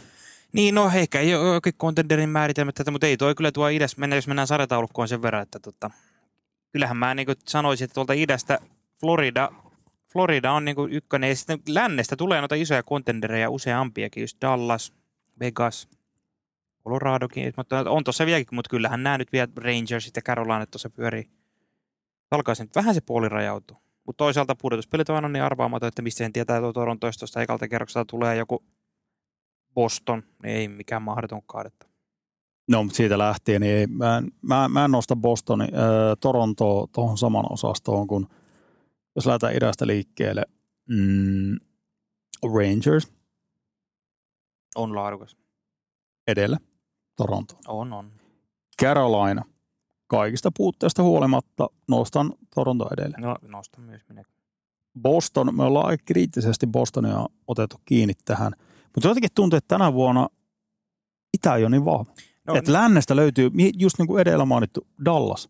Jumalauta, Dallas näyttää kovalta. Se, on- se on semmoinen joukkue, joka voi olla tänä vuonna. Että se on se viimeinen joukkue, joka pysyy pystyssä. Joo, lännessä on nyt itse asiassa enempikin näin. Lännessä on kovemmat kontenderit kuin idässä, koska just Dallas, Colorado, Vegas, Edmonton, Vancouverkin tietysti johtaa. Uskot koska- sä Edmontoni? Uskot sä edelleen Edmontoni? Kyllä mä uskon. En mä, Oikeesti? en, kyllä mä pidän Dallasia esimerkiksi kovempana, mutta kyllä, ja Vegasia Mihin, kiinni. mihinkä asettuu Edmontoni? No Jos Edmonton lähdetään- menee tässä esimerkiksi, se on lännessä kärjessä Dallas, sit mulla on rankingissa tällä hetkellä Vegas, sit siinä on Colorado? Colorado Edmonton ja sit Vancouver. Vancouver Edmontonin alempana. No on tällä hetkellä mun Ei jumalauta. Edmonton, uskot Edmontoniin? No uskon. Onhan ne nyt ollut viimeisen kahden, kolme, kahden, kolmen kuukauden ajalta NHL ihan kärkijoukko. Mä, mä en usko Edmontonin keväällä. Miksi? Mä, mä en, siis Edmonton, pitää antaa posia tosi paljon siitä, hirveästä kuopasta valmentajavaihdos. Kaivaat itsensä NHL kuimmaksi joukkueeksi, mutta kun nyt on katsonut viime viikolla Edmontonia, mä en saa siitä otetta, että onko Edmonton semmoinen joukkue, joka voisi pudotuspeleissä menestyä. Kato, kato Edmontonin puolustusta Mm-hmm. tällä hetkellä. Onko Darren Nurse semmoinen puolustaja tällä hetkellä, jonka sä näkisit, että vertaat vaikka viime vuoden Vegasiin? Että siinä on se niin Evan Bouchard, joka on nyt tällä hetkellä selkeästi kärkipakki. Se, joka pystyisi liidaamaan sitä kakkosparia. He on parantaneet tosi paljon viisikkopuolustamista, siitä kunnia Edmontonille. Mutta ei siellä yhdessä yössä ole muuttunut. Darren Nurse yhtäkkiä De- Deharnay on semmoinen kaveri, joka on Zach Whitecloud-tyyppinen puolustaja. Äh, Stuart Skinner, loistava tasonnosto. Hän on osoittanut, että hän on NHL-tason maalivahti, mutta mä haluan nähdä ton Edmontonin pumpun pudotuspeleissä ja pystyykö ne oikeasti menee tosta kierros kierrokselta eteenpäin. Onko toi, onks toi riittävän laadukas toi Edmontonin joukkue? Niin, no en mä, Mä, nyt- mä, mä en mä en- osta sitä. Mä en niin, osta Edmontonin osaketta. Niin kuin sanoin, no mä pidän niitä lännen kolmos nelos joukkueena, mutta Edmontollahan tulee se, Mutta sä otit Vancouverin alemmas Kyllä, kuin Edmonton. se kusinen tilanne tulee Edmontonilla, että kun toi Vancouver näyttää nyt karkaavansa Pacificissa aika selvää voittoa, niin sitten siinä on toisen kerroksen, ekan kerroksen ottelusarja Vegas Edmonton, ellei se lositu sieltä takaa. Kyllähän siihen Mieti, Vegas, mikä kapina siitä kyllä tulee siihen, ensimmäisenä Kyllä kyllä siihen Vegas lähtee suosikkina, se on ihan selvä. Et siinä mielessä Edmontonin tilanne on vähän huono nyt on sarjataulukon suhteen. Mutta Losi on toki vähän nyt parantanut siinä hyvin erikoisten sattumusten jälkeen, että nehän hävisi Buffalossa 7-0. Joo. Se oli pieni ohipeli. Oli, mutta nyt on kuitenkin sitten kolme voittoa sen jälkeen tullut, että ne on, ne on kuitenkin enää pinnan päästä taas Edmontonista, että ne voi vielä lyödä soppaa tuohon Pacificin kärkikolmikkoon. Mikä tuossa Vancouverissa hiertää sua tällä hetkellä? No ehkä se kokemus pudotuspeleistäkin, että eihän ne ole ollut sitten sen kahteen viime vuoteen siellä pyörimässä. Näet, eihän tuonne nyt kävellä mihinkään konferenssifinaaleihin ilman ihan, ihan vihreänä joukkueen. Mutta onko niinku Vancouverissa, mä taas näen Vancouverissa sen, että nimenomaan niin nykyisin kun mietitään menestyviä joukkueita, pitää olla syvyyttä, totta kai. Se on selvä homma. Puhutaan top 9, mutta se on jopa korostunut toi pakisto, että minkälainen pakisto sulla on. Ja se on myös, voi eri tavalla rakentaa. Voi olla top 4, jota kuormitetaan tosi paljon, tai sitten tämmöinen Vegas-malli top 6, jota taas pelotetaan aika tasaisesti, koska no, sattuu olemaan tosi laadukkaita pelaajia kolmeen pariin. Mutta tuossa Vancouverissa niin näen, että se pakisto nimenomaan, se on kehittynyt tosi paljon ja se, se on parantunut todella paljon. Öö, voi olla, että tulevana viikkona vielä sinne tulee jotain uusia hankintoja, mutta toi Vancouverin pakisto tällä hetkellä tukee aika hyvin sitä jo ennaltaan laadukasta hyökkäystä. Elias Lindholm, loistava hankinta. Ihan siis puhutaan semmoista kaverista, joka on NHL parhaita aloittajia, kahden suunnan pelaaja, pystyy pelaamaan alivoimaa, ylivoimaa. Et se, oli, se oli semmoinen kaveri, jonka no ollaan puhuttu monta kertaa aikaisemmin, että monet joukkueet halus. Siihen niin vielä is, iskokykyiseen hyökkäykseen Elias Lindholm, mutta kun se pakisto Sadorovin myötä on aika hyvin tällä hetkellä balanssissa. Mä, mä taas näen, mä oon skeptisesti suhtautunut Vancouveriin tuossa syyskaudella, mutta mitä enemmän tätä katsoo, mitä enemmän sitä odottaa, että no kyllä se jossain vaiheessa slampi tulee. Mutta kun sitä ei ole tapahtunut. Ja tuo joukkue on vielä vahvistunut kauden aikana. Mm, mutta, Vaikea nähdä, että Vancouver olisi semmoinen joukko, joka yhtäkkiä kyykkäisi. ei varmaan kyykkäkä, mutta mietipä, kun siinä to, jos toisella kierroksella tulisi, Vancouverhan menee varmaan tuosta jos ne St. Louisin tai tämmöisessä aikalla kierroksella, mutta toinen kierros oli sitten Vancouver, Vegas tai Vancouver, Edmonton. Eikö- Kyllä mä liputan Vancouveria tuossa, että jos, Eli sä liputat Vancouverin ihan konferenssifinaaleihin asti. jos, jos Edmonton tulisi vastaan toisella kierroksella, niin ehdottomasti Vancouver. No miten Vegas? No Vegas on taas eri kysymys. Vega, Vegas on taas niin kuin se on rutinoitunut mestarijoukkue ehdottomasti. Kyllähän Vegas ja edelleenkin, en mä sitä Coloradoa poissulje, mutta Colorado, siellä on niin kriittiset viikot tällä hetkellä. Niitä on pakko saada sinne keskikaistalle joku. Mutta onko nyt tällä hetkellä, mietin joku Adam Henry, eihän se tekisi mitään kesää eikä talvea tuohon vaan Colorado joukkueeseen tällä hetkellä. Niin ei se ole kyllä semmoisia senttereitä oikeasti. Ei ole tällä hetkellä. Se tekevät. olisi Elias Lindholm, olisi ollut semmoinen pelaaja. Mä en edes usko, että Sean Monahan olisi ollut semmoinen pelaaja, joka olisi nostanut Mm. Coloradon tasoa hirveästi. Vaan Elias Lindholm olisi ollut nimenomaan se pelaaja. Että tällä hetkellä aika kusissa tilanteessa on Colorado. Että niiden pitäisi nyt saada vahvistusta, koska Ryan Johansson, se on käynyt selväksi. Ei riitä. Ei kiinnosta. Ep, kyllä, joo, erittäin mielenkiintoista on, mitä Colorado tekee, mutta tuossa oli aika mielenkiintoisia klippejä, tuli taas viikonloppuna somessa. Gabriel Landeskog jälleen, se on nyt tässä ollut useamman viikon jo jäällä ollut siellä yksinään harjoittelemassa. Ja kyllä se, mitä ne siinä tai yksinään kikkakiertoja veteli, niin ihan hyvältä näytti. Et, ja joku Atletikin tai tuota Coloradon beatwriteri kirjoittikin some, että nyt alkaa optimistisuus nousta organisaatiossa sen suhteen, että Oliko Adrian Dater? en, tai en tiedä oliko se, mutta että optimistisuus nousee sen suhteen, että Landeskog voisi olla vielä pudotuspeleissä käytettävissä. Sehän olisi ihan jättimäinen, toki millä se nyt tulee sieltä sitten. Mutta mä haluan oikeasti vielä nostaa, kun niitä joukkoita puhutaan, niin Florida Panthers. Sie- Se on näyttää kyllä sitten niin kovalta. Suuri mestarisuosikki tällä hetkellä. Ylivoimaisesti. No ei nyt ylivoimaisesti. Ylivoimaisesti. No ehkä, Ylivoimaisesti. kyllä, se on, kyllä se on ehkä paalu paikalla, mutta ei nyt ylivoimaisesti. Mutta 11 vierasvoittoa putkeen. Tuossa paikallisottelussa Tampaa vastaan viikonloppuna nöyryyttävä esitys.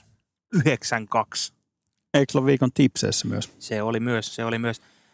Kyllähän toi voittaako jopa President's Trophy ihan mahdollista, nyt tällä hetkellä Vancouverin perässä kakkosena tuossa, mutta että onhan toi nyt niinku kaksi niin loistavaa offensiivista dynamoa siinä joukkueessa, kun siinä on tämä Parkov Reinhardt, sitten on Tatjuk Bennett.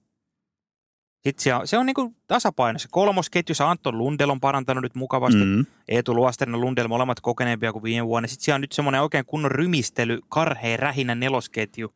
Steenlund ja Lomberg ja joku, kuka se nyt oli, Kai Kadjovic. No se on periaatteessa se sama, kun siihen ne, tuodaan ne, joku... ne tuo myös niinku karheutta sinne. Toi on niin hyvässä balanssissa tällä hetkellä toi Floridin joukko. Ja tässä on ainoastaan se, me ollaan aikaisemmin puhuttu tästä, mutta vielä, mitä on enemmän otettavissa Floridassa, on se nimenomaan se kolmosketju. Lundell, Luostaren. Pelaa erittäin solidisti, erittäin ehjästi kahteen suuntaan, mutta vielä tulosta. Jep. Se, se on se, koska top 9, se pitää olla. Sitten kun mennään sinne päätyy asti, su, su pitää grindata se monta kierrosta, niin sieltä pitää löytyä top 9. Ja tämä on se nimenomaan se isoin kysymysmerkki. Ja onhan siellä esim. Brandon Montour, vähän näyttää siltä, että se oli semmoinen yhden kauden ihme. Niin kuin siinä mielessä, mitä se teki tehoja. Että ei Brandon Montour enää, ei se ole mikään semmoinen tehopakki, mutta erittäin hyvin menee tuossa Floridan No pakistossa. Kyllä, kyllä. Ja siellä, on, siellä ei ole semmoista, tiedätkö, kun puhutaan Stanley mestareista, niin aina on pitänyt olla se, että siellä on tähti ykkössentteri ja sitten siellä on joku jopa kakkosentteri tai joku laituri ja tähtipuolustaja. Ei semmoinen Norristason pakki. Niin, Eihän niin kuin tossa ole, franchise. joo. Ei ole, ei ole. Et niin kuin on, se on oikeastaan niin asettunut semmoiseen muottiin, että se on, se on enemmänkin kollektiivi On, toi kyllä. Floridan pakisto. Et si, siinä niin on se, että siinä ei ole mitään semmoista franchise-tason puolustajaa. Siinä on laajuutta, Niko Mikkola panosta ei voi väheksyä ollenkaan. ihan loistava siinä. Bobrovski parhaimmillaan pystyy ryöstämään pelejä.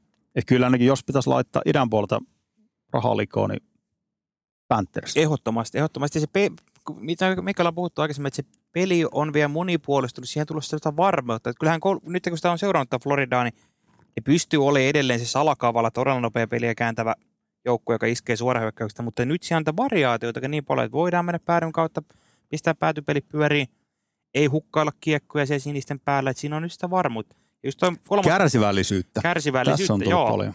Ja se kolmosketjus tarvii sanoa vielä se, että onhan toi ihan ideaali tilanne, että siellä on tämmöisiä Lundelin ja Luostarin kaltaisia pelaajia, jotka on vuoden kokeneempia, molemmat on älykkäitä pelaajia, luotettavia, jotka voi, ei tarvitse pelätä, että jos sinne menee kolmosketju aski, että voi kollista omissa. Ja sitten jos ne vaan saa sitä tuotantoa, niin kaikki on plus. Sitten mä rupesin just miettimään, että kannattaako, tarviiko Florida edes hankkia mitään nyt siirtoräjällä.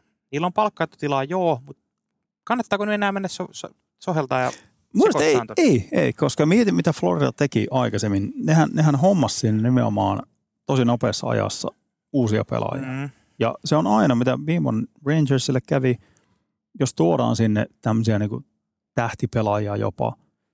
Mitä se tarkoittaa se dynamiikalla? Se muuttuu, roolitus muuttuu, ketjut muuttuu. Siin, siinä menee se oma aikansa. Niin jos tällä hetkellä, jos Panthers tekee jotain, niin sitten se on joku ihan minimaalinen. joku siirto. syvyyspakki, Niin. rotaatio. Niin, semmoinen, että joku niin varmistava pelaaja, semmoinen, että jos tulee loukkaantuminen, niin sitten meillä on joku kaveri. Mm. Te ei tarvii niin top neloseen pakistoon, ei tarvii top ysiin, ei tarvii. Et hyvässä tilanteessa siinä mielessä. Ja Sergei Bobrovski, sitäkin tarvii nostaa hattua, että kuitenkin ailahdellut tässä vuosien mittaan, mutta on, on, on taas ollut se niin kuin semmoinen vesinatasoa kolkutteleva maalivahto tuossa takana. Kyllä. Kyllä tuo näyttää hyvältä. Ja kyllä kun tämä Floridan palkkarakennetta katsoo niin kuin tuleville vuosille, nythän on se, se työnnön paikka. Niillä loppuu tähän kauteen esimerkiksi Sam Reinhardtin sopimus, joka pelaa kuudella ja puolella milkulla. Hän painaa tällä kaudella se 50 maalia rikki tuosta kevyesti. Se tarkoittaa sitä, että Reinhardtin arvo kesällä on vapa- vapaalla markkinoilla semmoinen 10 miljoonan kaveri. Helposti. Niin, että onko Sam Reinhardt semmoinen pelaaja, joka kannattaa kiinnittää tuohon 10 miljoonalla? En tiedä. Vai kuinka paljon siinä on sitä Barkovin apua?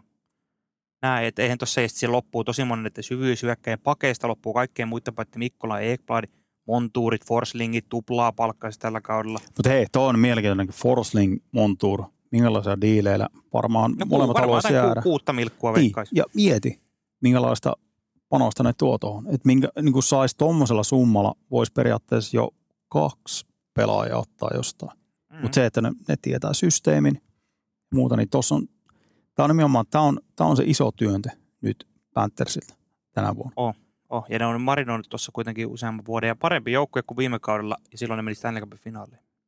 Idästä vielä pitää ottaa totta kai, viikonloppuna pelattiin ulkoilmaottelut. Seurasitko miten tarkkaan? Kattelin tota, noin tota Rangers Islanders sieltä sunnuntai-iltana, mikä alkoi kyllä ikävä kyllä viivästy, mutta sitä ekaa peliä. Olihan muuten melkoinen näytelmä sitten tämä 6-5 käänsivät Rangers vielä lopulta peli. Oli, oli. Ja pitää nyt ottaa ehdottomasti tuohon lauantaan peliin vielä. Niin NHL on moitittu paljon, että on konservatiivinen liiga ja ei oikein mitään, mutta jumalauta.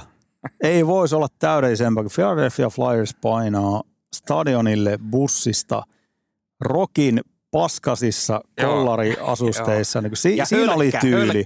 hölkkää jo, ja kädet oli teipattu. Ja si- siinä oli niin, niin, niin kuin ihan pipoa myöten. Kaikki oli viimeisen päälle. Ja myös New Jersey. Ja tämä oli tämmöistä Toni Soprano-meininkiä. Että siellä niin Jersey on totta kai, siellä on paljon italialaislähtöisiä lähtöisiä henkilöitä, niin se oli tämmöistä niin jerseymäistä touhua, että siellä niin tuli verkkatakit päälle ja hyvin tämmöinen sopranomainen, Joo, mutta, mutta- mutta, se oli ihan loistava. Täysosuma NHL. Oli, oli harmi tota, Rasmus Ristola on niin loukkaantui nyt, ja vissiin kun mekin puhuttiin Ristolaisen siirtohuhuista, niin nyt sitten vedetään alas, koska se on kuukauden verran sivussa. Mutta harmi, että Ristolainen oli pois siitä pelistä. Olisi varmaan syttynyt tähän rokimeininkiin. ihan varmasti, ihan varmasti. Ivan Dragon suurena fanina. Totta tai se on kyllä Rokin vastustaja. Mutta veikkaan, No, mutta olisi- kuitenkin, kuitenkin, sama, kuitenkin sama. Ja pitää antaa myös erityismaininta Devilsin kapteenille Niko Hishierille. En tiedä mistä pelistä on tullut, mutta siellä oli tuossa vasemmassa silmässä, tuossa alhaalla oli semmoinen pieni vekki. Ja sitten kun se veti sen verkkatakin päälle, niin, oli niin, kuin niin se olisi ollut jostain Sopranosi jaksosta. Ihan täydellinen kapteenivalinta Mm. tuohon kohtaan. Et kyllähän me ollaan aika kriittisesti otettu näihin ulkoilmaotteluihin ja onko ne mitään järkeä. No, stadionit täyttyy ja ihmiset ostaa hodareita ja kassa laulaa, niin mikä ettei. Ei Niin. Eihän nämä sinänsä, sä oot päässyt kerran olemaan sama homma, kerran olemaan urkelmaottelussa, että eihän nyt mitään nyt kauheita sinällään, kun vertaa NHL tämmöiseen jopa niin runkosarjan otteluun, tämmöiseen ihan normiotteluun, niin Joo, se peli on, no, se peli on siis ihan sivuosassa noissa, että se on se show. Kaikki se show ympärillä. Niin, niin. Että kyllähän noikin kolme, kun niin, no nyt on neljä oli tällä kaudella ulkoilmapelejä, että se on se Heritage Classic, mikä on kanadalaisjoukkueiden keskellä syyskaudella, sitten on Winter Classic uuden vuoden päivänä ja sitten on tämä Stadium Series. Et tietysti kun en mä usko, että fanit nyt jaksaisi joka vuosi mennä niihin peleihin, kun ne on kerran sen nähnyt, mutta kun niitä kierretään tuolla, että ne on vaikka kymmenen vuoden välein jossain kaupungissa, niin mikä siinä sitten? Joo, ei, siinä- ei siinä mitään. Ja se nyt on tietysti niin pelin laatu nyt vähän kärsi, että ensinnäkin tuossa, just sanoit sen, että 47 minuuttia taas mennä siinä, kun Mm. odotettiin sitä peli alkua ja aurinko paistaa, että mikä se nyt on ongelma. Mutta se, että kyllä noilla voi olla myös vaikutusta, että kun vaikka Devilsin voitto lauantaina saattoi olla aika helvetin iso. Tuossa on kuitenkin tällä hetkellä viiva alla, jahtaa Ei- Detroitia. Mä olin jo, mitä mä, en mä muista, oliko säkin, mutta mä olin jo kirjoittanut Devilsin uudesta pudotuspelikistä pari viikkoa sitten. Nythän ne on kirjannut, että Jack Hughes tuli takaisin, oli kyllä poistossa jossain pelissä taas, mutta nyt ne on yhtäkkiä kaksi pinnaa viivasta. Et kyllä se Devilikin sieltä vielä nousi. Jack Hughesista puheen ollen. Mitä olet mieltä? Näet sen klipin, missä Jack Hughes ja Victor Arvidsson ennalta Stadium Seriesiin, niin otti pienenmoisen kähinän siinä. En nähnyt. Etkö? Ei. Jack Hughes ilmoitti siinä, siinä tota jääaitiossa, että, että people pay to see me. Ja niin kuin, tää, niin kuin, että se, se laittoi niin oikein, niin kuin, siis arvostan isosti. Monet voi ottaa tuosta herneen nokkaan, että jumalauta ylimenen kakara ja näin. No näin se on. Fakta on se. Jack Hughes. Sen takia ihmiset tulee katsomaan, Kyllä, että kyllä. siellä on tähtipelaajia. Tämä on, tämä on mahtavaa. kyllä, kyllä. Enemmän tätä. On, oli tähti, nuorista tähtipelasta puheella, niin Conor Bedard palasi nyt, oli, mitä se oli, 14 ottelua sivussa. Ja yllättävän mieti- nopeasti palasi. Mietipä, että Chicago teki näiden 14 ottelun aikana 20 maalia yhteensä. Onhan siihen käsittämätöntä, joka isossa osassa tuommoinen 18-vuotias tulokas pelaaja tuossa heti. Nyt se, nyt se palasi heti, oli kaikissa Chicagon maalissa melkein mukana tuossa. Pedard, mä laskeskelin noita ihan mielenkiinnossa, että ku- kun Pedard on pelannut, niin kuinka monta Chicagon maalia se on tehnyt tai syöttänyt. Niin se on noin 40 prosenttia Chicagon kaikista maaleista. Morjes. Niin tulokas pelaaja. Onhan toi ihan uskomaton. kun puhuttiin tuosta Matthewsista, niin tässä on se kaveri, joka jahtaa tota. Et nyt on Alexander Ovechkin sukupolvansa paras maalintekijä ja jahtaa ja bla bla bla. No, sieltä tulee Auston Matthews, kymmenen vuotta vanhempi vähän reilut. Ja nyt tulee sitten seuraava Mm. sukupolvi, 05 syntynyt Bedard.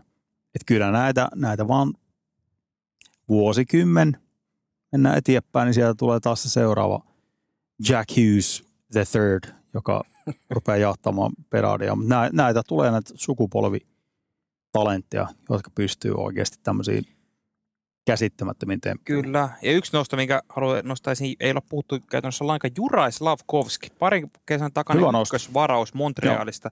Nyt on alkanut vihdoin niin kuin, vähän olla jotain valonmerkkejä. Tässä vuodenvaihteen jälkeen oliko 19 peliä 17 pinnaa. Nyt on kahdeksan peli pisteputkesta tänä ottaessa. Siinä on ollut aika kova ykkösketju Montrealilla. Cole Caulfield, Nick Suzuki ja Juraj Slavkovski. Siinä on kaikki munat samassa korissa. Ja myös niin kuin, me ollaan myös Slavkovski otettu kiinni aikaisemmin tällä kaudella ja semmoinen hyvä perspektiivi, että äijä on kuitenkin vasta toista vuotta NHL. Mm.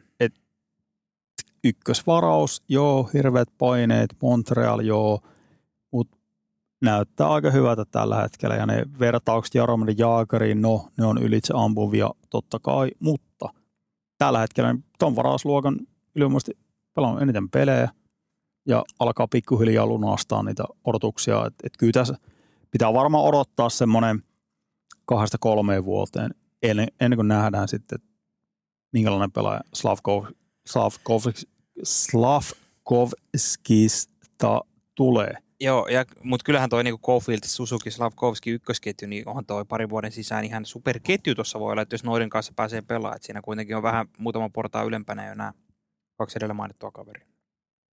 Ja Montreal ylipäätään ihan sinänsä pirtsakka joukkoja, että ei, ei mitään odotuksia tähän kauteen, eikä nyt pudotuspelikisassa tuossa oikein mukana ollutkaan missään vaiheessa. Mutta että mun mielestä ihan positiivinen nuotti ollut Montrealilla.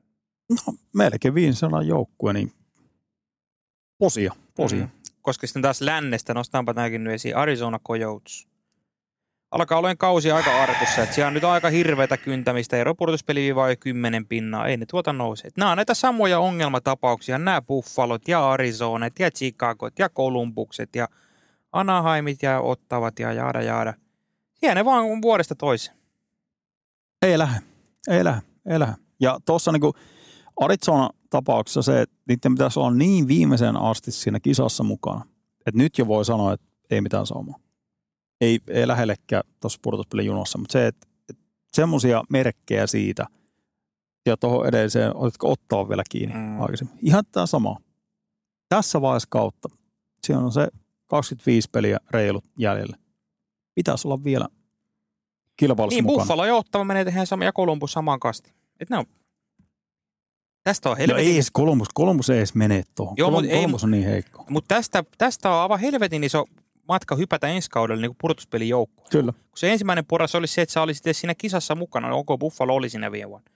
Ja sä voit niinku perustella, että meidän nyt on Joo. neljä, viisi pistettä, että oltiin siinä kintaalla ja näin, mutta jos on niinku selkeä käppi, niin siitä menee jo niinku periaatteessa se ensi vuosi, että sä pääset siihen kintaalle, että sä Niin, kyllä. kutittelet sitä pudotuspelipaikkaa, kuin että vielä meet sen viivan päälle. Niin tuntuu, että, että voi sanoa, että Arizona on ollut pettymys On, kokonaisuutta, miettii, helposti. koska kyllä me odottiin, taisi olla ennakkolähetyksenä, niin kyllä me molemmat odotettiin, että Arizona on nimenomaan kutittelemassa siinä Niin, kun, päällä. niin no, ne oli vielä tuossa tammikuussa kutittelemassa. Nyt on tullut ihan karmea luisu tässä viimeisen muutama viikko, mik- mikä on käytännössä tuhannut niiden kauden. loppu, loppu, ennen kuin mennään tärppeihin, niin treidihuhuja pitää päivittää, koska me ollaan Juuse Saroksesta puhuttu paljon ja tämä ei ole mitään höpöttelyä, että Juuse Saros saattaa vaihtaa maisemaa. Mm-hmm. Joo, siis harmi kyllä Saroksen siirtohuijan kannalta Nashville otti tuossa jättimäisen voiton viikonloppuna St. Louisia vastaan. Se oli neljän pinnan peli. Nyt ne taas roikkuu siinä niin kuin jossain määrin pudotuspelikissä mukana, että siitä tappi olisi kasvattanut se eron joka paljon suuremmaksi. Mutta mitäs nyt Saroksesta on kuullut? No siinä nyt on ollut nämä samat joukkueet totta kai, Carolina, siitä nyt on viime viikolla höpötelty ja sen Martin Nekas oli Elliot Friedmanin heitto, mikä itse asiassa voisi käydä ihan jopa järkeen. Et siinä voisi, Nashville saisi tulosketjun pelaajan ja vähän tämmöinen pelaaja, joka ei ole vielä nähty, että miten hyvä Martin Nekas voi olla. Niin siinä voisi olla oikeasti semmoinen, että siinä saadaan jonkinnäköinen kauppa aikaan. Öö, New Jersey, no he on myös Markströmin perässä. Kälkäri nyt on tällä hetkellä myyntihost jalassa isosti ja sieltä lähtee Hänifinit ja Tänevit ja Markströmit ja kaikki myydään, mitä, mitä vaan saada eteenpäin. Mutta Carolina, Juuse Saros, mm, voisi käydä järkeen. Los Angeles Kingsia heikotettu. Cam Talbot, loistava syyskausi, mutta on, sanotaan, että Cam Talbot on palannut sille omalle tasolleen viime aikoina. Ja se Mm. oli vuosi sitten, oltiin täsmälleen samassa pisteessä. Juuso Saros, Los Angeles Kings. Näitä huhuja liikkuu ympäriinsä. Mm, ja mä en kyllä, toi, mä en jaksa, toi Carolina on kyllä semmoinen, että mä en enää usko, että ne ketään sinne veskariin hankkii. Ne on nyt mennyt. Tuossa oli just Atleticillä GM-haastelu, toki ne on ihan vaan puheita, eikä niitä nyt voi sinänsä uskoa. Hän sanoi, että, ei, että he ovat tyytyväisiä tähän tilanteeseen. Mutta kun ne näki just tuossa, nytkin otti Vegasista jättimäisen voiton, niillä oli tämä Spencer Martin siellä maalilla. Joo, Että nelosveskari. onhan tämä nyt NHL vähän semmoinen, Nelosveskari. niin, vähän semmoinen trendi, että ehkä sitten kokeillaan mieluummin semmoista, semmoista just äidin Hill-tyyppistä Stanley Cup-veskaria sieltä, että, että, että en tiedä, kyllä siitä toi on, mutta veskamarkkina kyllä siinä mielessä kuuma, että nyt ihan tosissaan keuhkotaan monesta kanavasta näistä, että Saros ja Jakob Markström. Kyllä. Ja se, että Nashville ilmoitti, tämä on ainakin Siaberin huui mukaan, että, että he kuuntelee tarjouksia. Joo, joo, joo. Ja tä, tätä ei ole tapahtunut aikaisemmin, että ne on aidosti kiinnostuneita, että jos löytyy joku riittävä kauppakumppani, niin Saros liikkuu. Koska Askarov, ei, kumpikaan ei ole nähty Askarovin pelejä tänä vuonna. AHL ei voida valehdella yhtään, mutta tilastojen perusteella pelannut ihan huikean kauden ja siellä on hirveä voittoputki päällä. Ja Askarov on ollut meillä Janne Kekäläinen tuossa, viime, Viime vuonna joo. oli, oli tota vieraana ja Kekäläinen puhui myös Askarovista ja onhan hän nyt on sukupolvensa ihan ykkössä. Tämmöinen niin uusi Andrei Vasilevski Niin, ja se no. on niin ihan selkeä, että, että kun Nashville on, sehän tässä on erikoista, että Nashville ei oikein itsekään tiedä, että missä kohtaa nyt on. Onko se niin uudelleenrakennusta, uudelleen viilausta, mitä se on. Mutta kävisi järkeen, että sieltä tuo Askarov ensi vuonna on niiden ykkösveskareja, sitten ruvetaan ajaa ja Niin tai, rakennetaan uutta. niin, tai kävisi järkeä, että se oli siis vuonna 50-50 vaikka Lankinen Askarov. Niin, Koska mitä enemmän mietin tätä Sarosta, niin sitä älyttömämmältä mun mielestä tuntuu se, että sitä ei kaupattaisi. Koska ajattelen, että jos sitä ei nyt kaupata, niin se tarkoittaa käytännössä sitä, että sitten Nashville aikoo pitää sen pitkälle tulevaisuuteen. mm. Ja kun Saroksen diili loppuu ensi kauden jälkeen, ja jos ei sitä kaupattaisi, niin se todennäköisesti kiinnittäisi pitkällä sopimuksella. Se voisi olla joku mallia seitsemän kertaa seitsemän. Miksi ne tekisi semmoisen diilin, jos niillä on tulossa uusi Vasilevski sieltä ylhäältä päin? Pitäähän sekin saada pelata. Niin ei kyllä kävisi järkeä. Markströmistä täytyy sanoa se, että tuossa parikin eri tahoa uutisoi Pohjois-Amerikassa, että New Jersey Devils ja Calgary oli jo pari viikkoa sitten sopinut Markströmin kauppaamisesta. Oli Joo. kaikki detallit jo sovittu, mutta jostain tuntemattomasta syystä se kauppa sitten kaatu. Mutta nyt kun se Devils on sen jälkeen noussut sitten vielä yhtäkkiä mukaan tuohon pudotuspelikisaan ihan tosissaan ja nyt näyttää, että on niin nousemassakin sisään, niin voisiko nyt se sitten saada vähän uutta tuulta purjeisiin? ihan varmasti hankkivat. Pakko hommata veskari. Koska nyt tällä hetkellä, no ei ole sanottu, että pääseekö pudotuspeleihin, mutta se, että nyt on työntö päällä. Mm, Ehdottomasti joku Markström, niin aika looginen mm. hommaavat. Mutta muuten niin tuo Ristalaisen siirtohuu, niin se nyt kuoli vähän tuohon loukkaantumisuutiseen, siitä ei tarvitse enempää. Mutta kyllä Juuso Saros on suomalaisesta semmoinen, joka Niin, ja Kaapo. Kakko ja Mikael Granlund. ja totti- Onhan se aina siistiä. Kaavo Kähkönen. Kaapo Kähkönen jo on mukana ehdottomasti. Tämä vielä tuohonkin, niin hei, tuli uutisia viikonloppuna. Mä en tiedä vahvistuko NHL näitä, mutta ainakin uutisoitiin, että Tampereella olisi ensi marraskuussa Dallas ja Florida. Kyllä, sehän on, tarkoittaa sitä, että me ollaan podcastina, painetaan sinne sitten ensi marraskuussa. Joo, hieno. Siis onhan noin, en ole sen mitään uutta sinänsä ole pari vuotta sitten oli justista, oli Mm. Helsingissä on takavuosina, mutta eihän ymmärrettävältä tulisi tuommoiset joukkueet, missä olisi suomalaista kaksi tamperelaista ykkössentteriä siinä. No ei tässä no, hirveästi, kun miettii NHLista, niin. Florida, Dallas, Carolina, ne on ne joukkueet, jotka kannattaa ehdottomasti tuoda. Niin no. Et siinä mielessä niin kuin ihan loistava promotilaisuus, että totta kai nuo joukkueet tulee. On, on ja hyviä pelejä varmasti. Mutta varmaan ollaan ensi marraskuussa sitten paikan päällä. Eiköhän, eiköhän. Jos tuottaja Seppänen antaa meille matkabudjettia, niin päästään, Joo, päästään paikan siitä. päälle. Vielä loppuun viikon tärpit. Viikon tärpit. Tässä on totta, Pittsburghista puhuttiin äsken vähän, on pahassa luisussa. Pahassa luisussa nyt, että sitä ei tuu joo. Ja se Sidney Crosby pelaa niinku ton ikäiseksi aivan sensaatiomaista kautta yli 30 maalia. Mutta kun ei sieltä tule mitään muuta työntöä oikein. Nyt on tiistai keskipäivänä jättimäinen peli. Pittsburgh Islanders. Neljän pisteen ottelu. Tuosta varsinkin jos Pittsburgh ton häviää, kun Islanders on nyt yläpuolella, niin vaikeaksi mä näen. Ja mu- ylipäätään, niin otetaan saman tien toi Pittsburgh, niin on tosi iso viikko. Niin on toi Islanders, sitten on Montreal ja sitten on vielä lauantai, ää, sunnuntai-iltana, sunnuntai primetimeissa Battle of Pennsylvania, Pittsburgh, Philadelphia. Et siinä on nyt Philly ja Islanders jättimäiset peli Pittsburghille. Tämä viikko määrittelee tosi paljon, mihin on menossa. Onko tämä Pittsburghin kohtalon viikko? Niinkin voisi sanoa. Mutta sitten kun mennään vähän taaksepäin taas torstai perjantai yö, pari aika herkkopeliä. Carolina, Florida, suomalaiset ykkössentterit siellä ja näin. Ja Vegas, Toronto. Lauantai, sunnuntai yönä ja aivan sensaatiomaisen hyvä kattaus. Huippupelejä vaikka muille jakaa. Tiputellaan muutama. Colorado, Toronto, Vancouver, Boston, Uhu. Carolina, Dallas, Uhu. Battle of Alberta, Edmonton, Calgary. On aika hyvä kattaus. Säätänä.